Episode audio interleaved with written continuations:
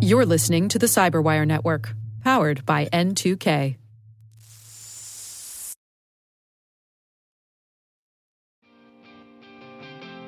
Hello, everyone. My name is Suzie Squier, and I'm the president of the Retail and Hospitality ISAC. And I'm Luke Vander Linden, Vice President of Membership and Marketing, and this is the RHISAC podcast. Been a very busy couple of weeks for us here at the RHISAC. In the last month, it seems like we've done a complete tour of the U.S. with four regional workshops in four weeks, a CISO event and dinner, and then a networking breakfast at RSA. Yeah, and on top of that, Luke, this week we're hosting our second APAC virtual workshop for our folks in the Asia Pacific area. And Luke and I are going to be flying across the pond soon to InfoSec Europe, where we'll be exhibiting and hosting a networking happy hour. Very excited to be going to Europe with you, Suzie. And it's been great getting to know more of our members, finally seeing them face to face after a couple years, and talking to them about the challenges they're facing. You know, one thing I've noticed is that while each region has their own unique pain points, there's also a lot of similarities and a global nature to the threat landscape. Yeah, the cyber criminals know no jurisdictions, right? No, no bounds. In today's episode, a few members of our Intel team are actually going to join us and have a conversation about what that global threat landscape looks like and how the entire community can benefit from sharing across country lines. Right, and then after that, Suzie, you're sitting down with Fred Kneip, founder and CEO of CyberGRX. Fred's going to share with you how the RHISAC members can use CyberGRX's risk assessment data as a benchmark, comparing themselves to their peers in the retail industry. All right, but uh, first, let's get started with our Intel team guests from the RHISAC. We're joined by Bradley Logan, our Director of Security Engineering and Integrations, Lee Clark, Cyber Threat Intelligence Analyst and Writer, and JJ Josing, a Principal Threat Researcher. Thanks very much, guys, for joining us today. We brought you here to talk a little bit about uh, the global threat landscape since the RHISAC has several events this month focused on our non-North American audience. Just last night for us, but during the day for them, we hosted our second annual virtual APAC workshop for our members who have employees and users and teams in the Asia Pacific region. Next week, I, as we mentioned, Suzie and I are going to be over in London to participate in the Info Security Europe conference where we'll be exhibiting and hosting a networking happy hour. I'd love to see you there. Anybody who has a team in London or uh, who will be in London for that conference or not, you don't have to be at the conference. Please join us at that happy hour. It's on the evening of the 22nd, Wednesday the 22nd. And you may have heard of the transit strike that's happening, but it shouldn't affect where we're going to be because uh, overground services, the new Elizabeth line, the Docklands Light Railway should all be running just fine. So you should be able to access uh, the location for that. No problem at all. So no excuses. Please join us there. But Let's get started by talking about a threat intel platform that is popular in Europe. As we talk to members and prospects in Europe, it's, it's quite widely used there, and it's gaining popularity amongst our members in the U.S. and North America, and that's MISP. Now, the M in MISP stands for malware, but it's much more than that these days. JJ, um, let's start with you. Can you tell us what MISP is and why it's on the RHISAC's radar? Yeah, certainly. So MISP is short for the Malware Information Sharing Platform. And the project started back around June in 2011 when there was lots of frustrations of too many indicators of compromise being shared by email or in PDF documents and they weren't parsable by automated machines. Then in 2012, it was presented to NATO, who looked at other products on the market at the same time, but then they deemed the openness of MISP to be a great advantage, in which NATO then hired a full-time developer, and collaboration on the project began to improve the code base and to add more features and it's now maintained by CIRCL or the Computer Incident Response Center of Luxembourg, and it's a generic threat intel platform for storing, sharing, and working on intelligence at large. And MISP has been on the RHISAC's radar since about 2018 when AT&T gave a presentation on MISP and it sparked some interest among several members. And as the member interest continued to grow, the RHISAC formed the MISP Working Group, which initially was a place to collaborate and help troubleshoot MISP-related issues and members, as members, were trying to stand up their own instances. And RHISAC was then able to get CIRCL MISP developers to provide a two-day hands-on training during the RHISAC's 2019 Retail Cyber Intelligence Summit. And we're currently aware of several members using MISP as their main threat intel platform, as well as a handful of others who have expressed interest in one way or another. That's excellent. So, so what's the um, compelling interest for members to use MISP or to adopt MISP versus any other tool? Uh, like, what are some of the benefits? Well, first and foremost is it is an open source software and the MISP ecosystem is all about accessibility and interoperability. The software is free to use. The data formats and the API are completely open standards. So what you see is what you get. And if you don't see something that you want, there's always the option to customize or extend it by contributing to the project. It, it also helps yeah.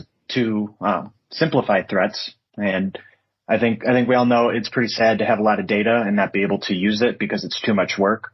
And the primary goal of MISP is to be used and simplicity is the driving force behind the project. So whether you're storing, using, or sharing information about threats, that sh- should not be difficult. And MISP is there to help you get the most out of your data without unmanageable complexity.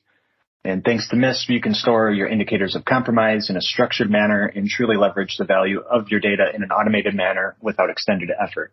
Also, uh, visualization. So seeing helps understanding and MISP comes with many visualization options, which aids in helping analysts find the answers they're looking for. MISP gives you outstanding opportunities to aggregate threat information and take the process of trying to understand how all of this data fits together by telling a broader story. And it can also help transform technical data or indicators of compromise into more of that traditional like cyber threat intelligence. Excellent. And then I think lastly uh, would be uh, like the, the ease of sharing. So as we all know, sharing is caring and it's, it's very vital in fast and effective detection of attacks. As a lot of our members are already aware of, quite often similar organizations are targeted by the same threat actor and whether that's in the same campaign or different campaigns and mis- makes it easier for you to share with, but also receive from trusted partners or trust groups. And sharing enables the collaborative analysis that can prevent you and your teams from doing work that somebody else had already done before. Right. Well, as we like to say, the S in ISAC stands for sharing, which it does, and we like to remind everybody of that. So, Brad, since sharing is such a huge part of the RHISAC's purpose, I understand we have a community instance of MISP that's been spun up and that members can test out now, in addition to our TruSTAR offering. Uh, yes, that's correct. Uh, as JJ mentioned earlier, there's been interest in MISP for a number of years now. Uh, we kept hearing from members who who love that MISP is an open source tool that's relatively easy to set up and manage. And so, you know, talking with our MISP working group, it became apparent pretty quickly that members saw a lot of value in an RHISAC community instance of MISP. So we started looking into standing up our own instance. Um, and the, the MISP project GitHub actually has a repository with cloud ready images of MISP. And, and there's even an AWS community AMI, which if you don't know is an Amazon machine image. It's like a template that contains the full software configuration and it makes it super easy to spin up a simple MISP server as an AWS EC2 instance. You can get going with uh, with your, your own little basic instance of MISP super quick if you're an AWS user. And uh, there's you know a lot of capability to stand up in other cloud providers as well. So anyway, that's where we started exploring MISP, and yeah, we now have a live version available for our members to access and connect with. That's terrific. So, um, integration assistance is, is really part of what you provide members here at the RHS. It's a big part of what you provide. Um, and you frequently help members connect their tools for better automation. How have you seen members integrating MISP with their other tools? Well, you know, we're, we're kind of just getting started with MISP here, but we, we have seen members already taking advantage of it. So, you know, one of the benefits of MISP is its ability to easily sync data between instances.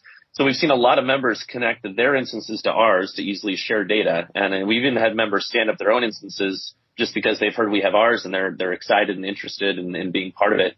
So, you know, they, they've spun up their own instances to get in on the action. So that's kind of the, the easiest, simplest way. And like I said, one of the core benefits of MISP. But beyond that, uh, MISP has a full REST API, including a PyMISP library for Python users to take advantage of that makes it super easy to access that threat intel and, and share back as well. And as I'm sure you can imagine, being open source, MISP has a ton of ready-made integration available for users to uh, configure. So, you know, whether you have a tool like CrowdStrike, ThreatConnect, ThreatStream, Microsoft Sentinel, if you want to pull data in from VirusTotal, DomainTools, whatever it may be, all of these things have integrations out there in open source that you can take advantage of. There's a lot of possibilities. That's terrific. So I know we're still in our kind of infancy of getting this, this going for the RHISAC, but if we have any members listening who are interested in joining your efforts, our efforts, should they reach out to you? Like what's, what are, what are the opportunities for them?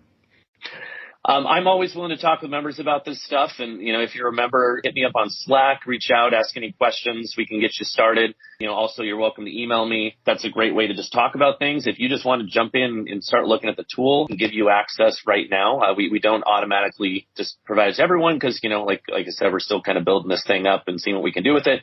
But if you reach out to support at rhisac.org, we uh, can can add you, and you can using our SSO log right in and, and, and look around. So that's probably the the best way. Terrific. Thanks very much, Brad. That's uh, Bradley Logan, our Director of Security Engineering and Integration. Thank you very much. And JJ Josing, our Principal Threat Researcher. Thanks for that. It's really phenomenal that we have another resource to help members get a comprehensive view of their threat landscape. Speaking of threat landscape, I do want to switch gears just a little bit here and talk to another member of our Intel team who is focused on getting alerts about the threat landscape out to our members. Hopefully you've seen his great blog posts and his regular updates on Member Exchange. Lee Clark, our cyber threat intel analyst and writer. Thanks for joining us, Lee. What up? Last night for you, but during the day for them, you hosted our, our second annual virtual Asia Pacific workshop, which took place, as I said, in the morning, India Standard Time, but really we had attendees from India all the way over to Australia. And part of it was focused on threats specific to the APAC region. So I ask you, what are some of the differences you're seeing between the common threats impacting Asia and those that may be impacting Europe or the Americas and we're focused on here? Sure. So the the key trends are kind of interesting, right? The the major trends that we see for the APAC region, both from our internal numbers and from external uh, sources like the Verizon report we recently uh, did a comparison of our stats with theirs. What we're seeing there the major trend is social engineering, like phishing and spear phishing specifically. And stolen credentials are far and away the most common infection vectors that organizations report seeing. Uh, that's just because they work. Phishing works, right? Right. When you start to talk about differences in the trends, what we see in the Asia region that is different from us here in North America or Europe uh, ransomware tends to be a little less prevalent in the APAC region. It's still there. It's still a major concern, but it's not as an intense and widespread as it is here. And in the Asia region, we're seeing more ransomware as a service because threat actors can basically build a tool and rent that tool out to other threat actors rather than doing the work of building the tool and then going out and finding people to infect with the tool. W money cuts your work in half that way.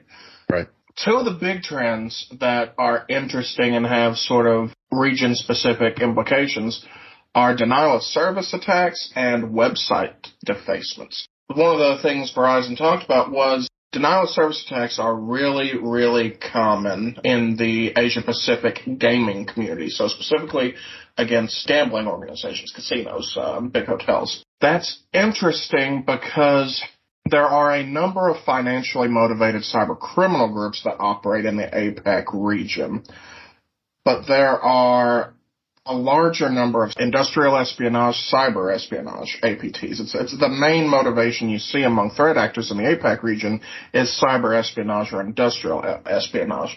So waging a denial of service attack would align more to a threat actor interest than what you would see from a financial actor. But what's interesting is you wouldn't normally expect a state-backed attacker to attack a casino unless the idea is, you know, to generally increase the prevalence of attacks across the surface, right? To make everyone aware that you're there, you're big, right. you're bad, you're powerful, and, and you can cause people problems, right? right. Create a little chaos. Right, right. Uh, as opposed to just taking people's money, which which is the main you know goal of a of a cyber criminal. The second part of that is is website defacement. Website defacement is way more prevalent in the APAC region, which is interesting. In many cases, it's uh, politically motivated. There's a case just yesterday reported of uh, of an Indian news station being defaced with political messaging by what appear to be uh, pro-Pakistani actors, right? Interesting. Um, the interesting thing about that is website defacement is often very easy because the public facing websites of organizations are often far less secured than their internal infrastructure. So it's low hanging fruit. It's easy to do. And there, there's just motivation out there to, to get these messages across in a way that feels gratifying and, and sort right. of aggressive, right? Right. It's very unsophisticated, and you really get more of a kind of a PR hit than anything else yeah. than than any lasting damage. Because also pretty easy to fix. Yeah, yeah, yeah. Right, once it's done. So when, when we think about, at least from our membership in Asia Pacific, we have a couple of companies that are based there, but we also have companies that either have operations there from a retail standpoint or simply just have um, information security teams there. So when you're thinking about those different groups, and specifically companies that are headquartered in the APAC region, experiencing different challenges than companies with a more limited presence there, what, what are the differences there, would you say?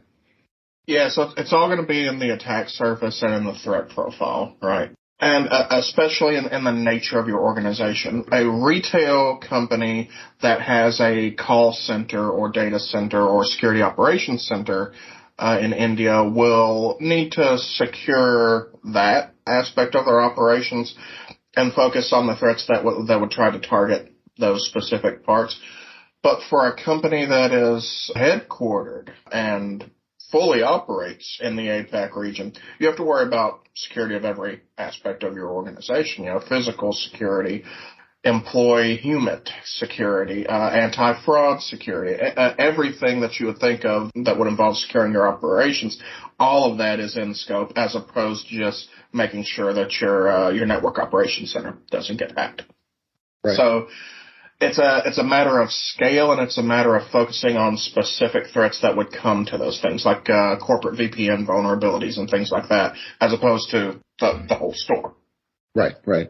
So then even for companies that don't have an actual presence in the region, you, there are intersecting like cyber, as you're talking about, cyber criminal, geopolitical changes that really have potential to impact the entire retail and hospitality sectors. So what would your advice be for our members on keeping up with the threat landscape as a whole? So there's going to be three main points to, to this, like a three-pronged approach to sort of uh, best defend against these things. And the, the first is cyber hygiene. By being proactive and alert in your defense posture, you can often eliminate the vast majority of cyber attack attempts, especially from low sophistication actors. Just closing as many doors as possible and shutting off as many vulnerable points as possible will prevent the vast majority of attacks. And at that point, what you have to worry about are the are the attackers who really know what they're doing and are well resourced, right? The second is to keep up vigilance in the open source area and in your internal threat feeds to create your internal infrastructure in a way that allows you to get real-time intelligence and adapt and use that intelligence to change your, your network configurations in real time to adapt to threats as they come at you. And then the last one is going to be uh, using us. You're a member of RHISAC. Get involved in the in the sharing spaces. It's what our community is specifically designed for, and it's what the APAC workshop community is specifically designed for. Is for this region. The best way to accomplish those first two points about being proactive and designing your infrastructure for cyber hygiene, the best way to do that is through collaborative security, and that's what we're poised to do here at RHISAC. So get involved in the discussions on Member Exchange and Slack. You'll learn a lot about how other people are defending themselves and being involved in the APAC community as we build it and move forward. Those things will, will help train your security people and, and train your decision makers in ways that the entire community is protecting itself, right? As JJ said earlier, sharing is caring. Lee Clark, thank you very much. JJ Bradley, thank you as well for joining us. Uh, really appreciate the update. We're going to take a quick break and hear a message from our sponsor, Fortinet. Stick around because after that, Fred talks with me about how CyberGRX makes risk assessment slightly less painful. Today's show is brought to you by Fortinet. Fortinet provides retailers with top-rated cybersecurity solutions covering the expanding attack surface. Advantages include centralized visibility and management, lower TCO, and top performance. Proven threat protection and seamless fabric integration delivers better, faster response to attacks across the entire network, including point of sale systems and other devices carrying sensitive information. And Fortinet helps simplify compliance with PCI DSS and other regulations. As digital innovation and the need to provide always on customer experiences drive network transformation, retail cybersecurity has become more vital. It's essential to have a security partner that can provide simplified security and networking to keep customers' data safe and enable a superior consumer experience. For more information, contact the Fortinet team at retail at fortinet.com. Welcome back, everybody. I'm here with Fred Kneip, president of CyberGRX, now that I've learned the correct pronunciation of his last name. So Fred, thank you for joining us today. And why don't I turn it over to you to just give us a little bit of information about yourself and some background on CyberGRX. Sure. Thanks, Suzie, and, and I appreciate the correct pronunciation. um, so thank you. I'm the founder and CEO of CyberGRX. Prior to this, I ran security for Bridgewater Associates, uh, the world's largest hedge fund and then spent years in consulting and such before that. CyberGRX, it's a, a third-party cyber risk management platform built on the concept of a one-to-many exchange where we do one high-quality, thorough cyber risk assessment of a company. That data then is validated through our partnerships with Deloitte or KPMG, and that data is resides on our exchange. It can be shared or accessed multiple times, really helping provide efficiency in the way data is shared uh, amongst customers and third parties today such that a single assessment of, you know, whomever can be shared by all RH-ISAC members. You know, some companies have now shared their CyberGRX assessment upwards of 600 times. And so they're able to really reduce the number of times they have to respond to questionnaires. And the standardized data that we have allows companies to really scale their programs. You know, those who used to only be able to do 100 assessments a year can now do 1,000 or so and really start to manipulate and use that information. One of the things that we've been really working on with CyberGRX, and thank you for your support, is harnessing that information on a benchmark product. Can you tell us a little bit about that and how that's working? Sure. And it's really interesting because our core offering, our core approach is really about helping companies evaluate and manage the ecosystem of vendors they have, third parties, we've really built there are tools to help prioritize and flow through there. But as part of that process, we've now done validated assessments of over 10,000, actually close to 11,000 companies today. And that's an incredible data set. And so while it's not our core offering, we do have the ability to provide, you know, incredible benchmarking capabilities. And, you know, in conversations with yourself and then the rest of the RH-ISAC team, realize that's the area that people are constantly looking for relevant information. It's easy to find simple benchmarks here, but they're so broad or really not kind of relevant to your same peer group or appropriate ecosystem. The thought was to say we could leverage the CyberGRX data and we do assessments on any company you could imagine. It's, you know, AWS, Google Cloud, all the way down to small law firms you've never heard of a lot of uh, retailers are franchisees of other larger providers or other and actually have gone through our assessment process. We've done assessments of many retail companies. What I thought was a really brilliant idea was to say, let's actually look at RH-ISAC members themselves and have them go through as if they're a third party, go through our CyberGRX assessment process to create a bespoke benchmark for RH-ISAC members where we can then have that as well as layer in some of the other data we have externally from other companies that might not be part of the RH-ISAC. And so you can say, here's a you know small group, here's how you look, and then if you extend that out to 200 whatever plus companies, here's it looks very different. And it helps really get that valuable and actionable set of benchmarks for people to work with. Yeah, and you're right. I mean, everybody wants to kind of see where they stand, how they compare. And I know you break it down into various controls, which I think is would be really useful and a lot of great information for our, our members. And part of that, and I'd like you to tell us a little bit more about the predictive risk profile because of the number of assessments you've had and, and what goes into all of that predictive risk score. Yeah. Well, one thing I, I realized I didn't mention before is one thing is a benchmark on controls. who, yeah. who, has what, and that's But one of the things that CyberGRX has done, and once again, this we use for our consumers of the data to say, okay, a third party has these controls. These are the ones they have, they don't have. Let's now apply the MITRE ATT&CK framework to say which of those are relevant. Which ones are more easily exploited earlier in a kill chain? Or if I'm curious about ransomware only, here are the controls that would be most relevant, et cetera we can apply that same concept to the benchmark. So you can look at here of my peer group to say here are the ones that have whatever SSO or whatever it might be, but also here's my susceptibility to ransomware as compared to my peer group or my susceptibility to Russian wiper malware or things of that sort. And so once again, it's just another lens to look through. And we've already worked with some RH-ISAC members to talk to their boards about exactly that. They're interested not just in what controls do I have, but what's my susceptibility to different things. And so I think that, that's another kind of iteration, if you will, on the benchmark concept.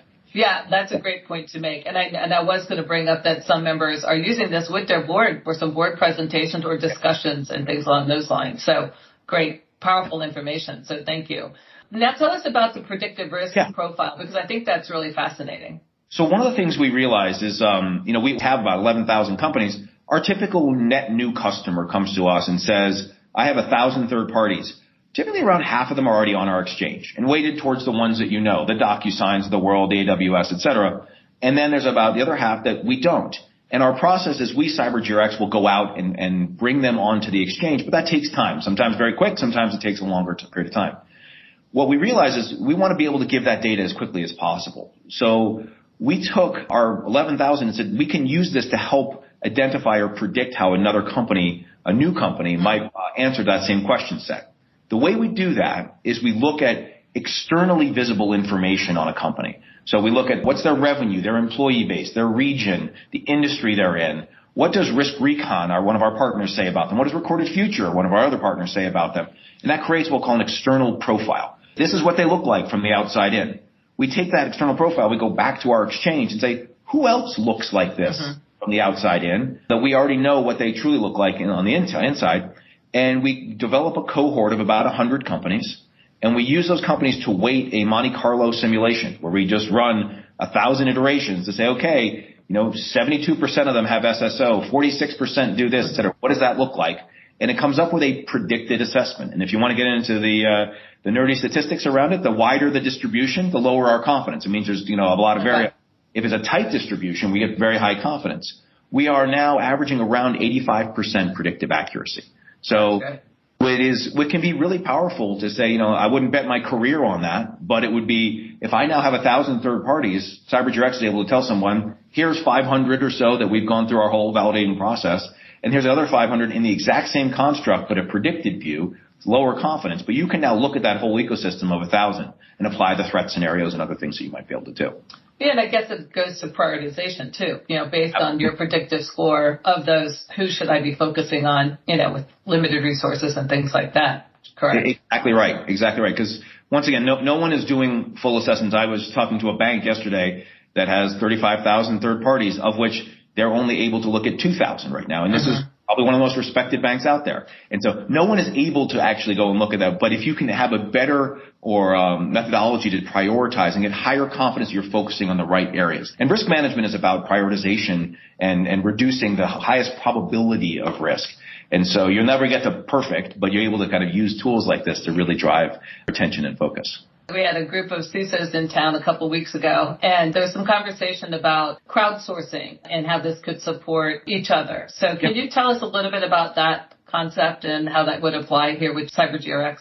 Sure. And so it's a, if I mention the concept of if we do one assessment and allow it to be used multiple times, if that data is now being used by multiple consumers, so for example, it's uh, Stripe or some of that sort that I'm going to assume a lot of retailers use, the benefit to the third party is much greater because they're now able to say, I can share this with not one, two, or three, but actually with 30 or with 300 or whatever the number is.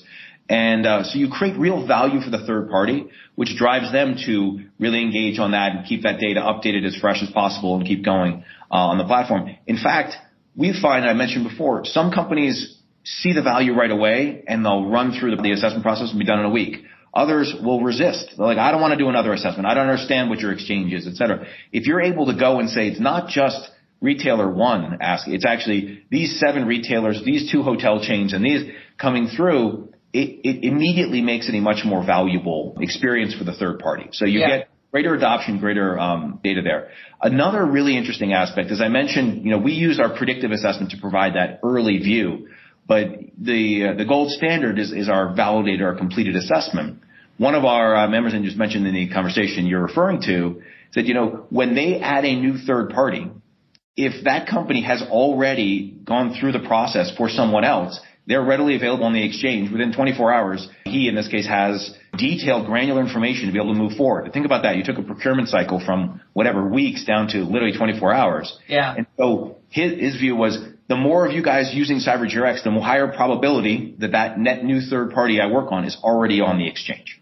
And so you get that shared benefit across uh, the broader ecosystem of collaboration. And once again, this is a, you know, I was talking to uh, someone the other day, you know, asked like, how did you know or why did you start CyberGRX? And it was one of the crazy experiences where the people who collect the data hate the experience and the people who provide the data hate the experience. Like, okay, there's a problem to be solved here. And if we can come up with something that is more efficient for the providers of information and then the users of information at, at the uh, RHISAC, I'll, I'll, put one other ancillary benefit is one of the things I've been struck with why, why we really enjoy working in the retail sector is there's a a broader sense of community, and I know RHISAC pulls that together. You know, the big guys out there, the brand names that everyone knows, when you talk to them, they want to help the community as well as themselves. It's yeah. not, and it's how, how can I support this? So one of the things we see is when, you know, the Targets and the Walmarts of the world say, I want you to do something, there's a high probability people are going to do that.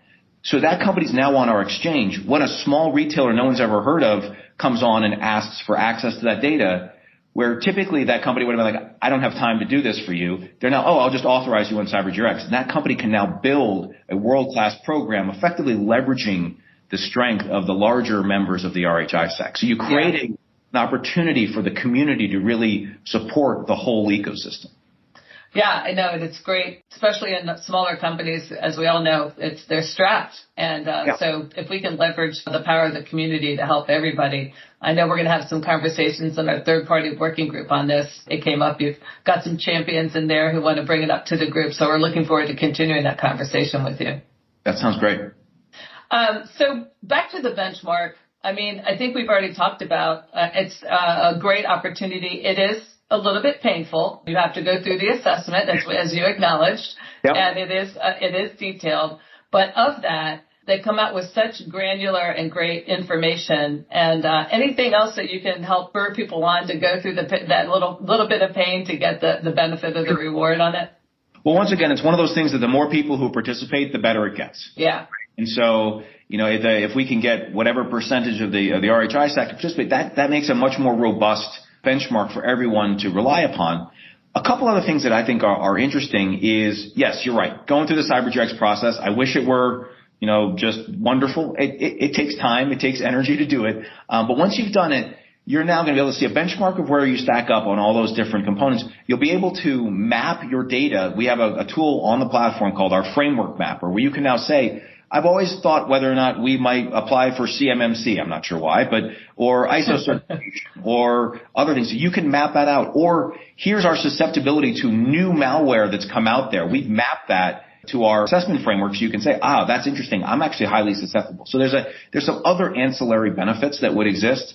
Um, that is part of our agreement. It's all readily available to to companies on the on the platform.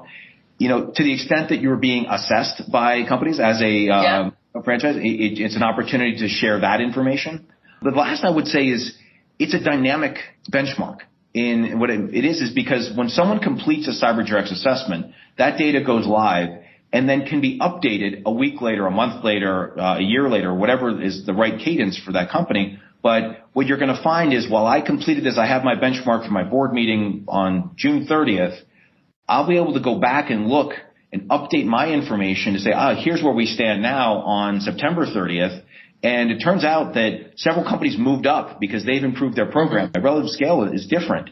And another RHISAC member just came in, they went through and updated their assessment right before their board meeting, and they changed. And they could show the deltas of how they were. We were previously at this percentile, we've moved up to this percentile over a three month period. So you create that, once again, going back to board reporting, yeah. and Boards love benchmarks. It's just easy because when you don't fully appreciate or understand something, understanding how you stack up amongst a relevant peer group gives you a sense of confidence. Ah, you're top quartile. Got it. I feel much more comfortable than if you're bottom quartile. Um, and so if you're able to say, here's where I am today, and then I'm going to be working on these three things that we expect to move up, and here's where we are next quarter and next quarter, and next quarter, you've created a, a means to communicate more effectively with your leadership team, your board, et cetera. So once again, it, it comes down from keeping that data fresh and, and, and going in and keeping that as an update. But I think it can be a really powerful benchmark for people to, to use for better communication around cyber risk. And I know we have some members who are using CyberGRX as a way to, they're still developing their program. You know, they, they have a program that needs to grow and they know needs to mature. And they're using this as a way to show, hey, you're giving me this funding and now you can see the results, right? You know, you can see the change in the benchmark, as you said, you know, because it is dynamic and you can show where you need resources. And then if you get it, what those resources have provided. Yeah. And it's, it's really the two sides of that coin are, you know, let me show you how we are below the benchmark, yeah. thus need more funding, or let me show you how I am above the benchmark. Thus, I am kind of uh, validating the use of funds that I have done as you kind of go forward. So it, it can be used on whatever is necessary as a CISO is going in looking to kind of really build their program. Well, we're really excited that it came out. We just, you know, saw it uh, released like a month ago or so, and, and some folks are using it. I do have to give a shout out to uh, Dave Estlick of Chipotle, who I know has been pushing you on this and has helped with the idea. And he's uh, you know one of our board members, and he's a strong advocate, and really appreciate his thought and vision of where this could take us. So I encourage our members to look into it. And I don't know if there's any any thoughts of what the next evolution could be, but I think the first part is let's get some more folks uh, participating in it. Yeah, no, and one, Dave's been fantastic, and he's yeah. uh, his vision is great. And then he'll, he'll call me. Literally, I get a text like, Hey, I've done it yet. Have you done it yet? And so it's, uh, all right. I'm, I'm on it, but it's, it's, it's, it's great on that, that partnership there. In terms of evolution, there are a couple things that we are thinking about. One is working with you and your team on we'll call more retail specific kind of interpretations of the benchmark to say, okay. okay, here's, here's a use case that is very specific to retail that we can look and see how you stack up amongst that group. And so it's a, it's once again, it's just a filtering effectively of the data, but creating that so it's just out of the box and readily available for RHISAC members. Uh, and the last thing is, you know, in, as any software company, we right now are in a, a, kind of a beta version of this, which is, you know, got some manual elements to it that we're de- developing. We are now hardening that into the platform itself, so it becomes a much more you know, user-friendly. Go in and adjust as appropriate. Right now, we're building a lot of the stuff off of the platform data versus it's a UX functionality. That's that's something that we expect to have in the next couple uh, months. Well, that's great. Well, good. Well, listen, it was great catching up with you again. Really appreciate your support of the industry, of the ISAC, and uh, what you're doing. And uh, we're really looking forward to keep moving this benchmark and getting more of kind of that crowdsourcing idea moving forward with our members. That sounds great, great. We're, we're really excited about it. Thank you, everyone, for listening to this episode of the RHISAC podcast. We have a lot of fun presenting these to you, and I hope you guys are getting a lot of value out of it. Don't forget to subscribe to get notifications when new episodes are available. You want to be the first to hear it when they come out. Thanks.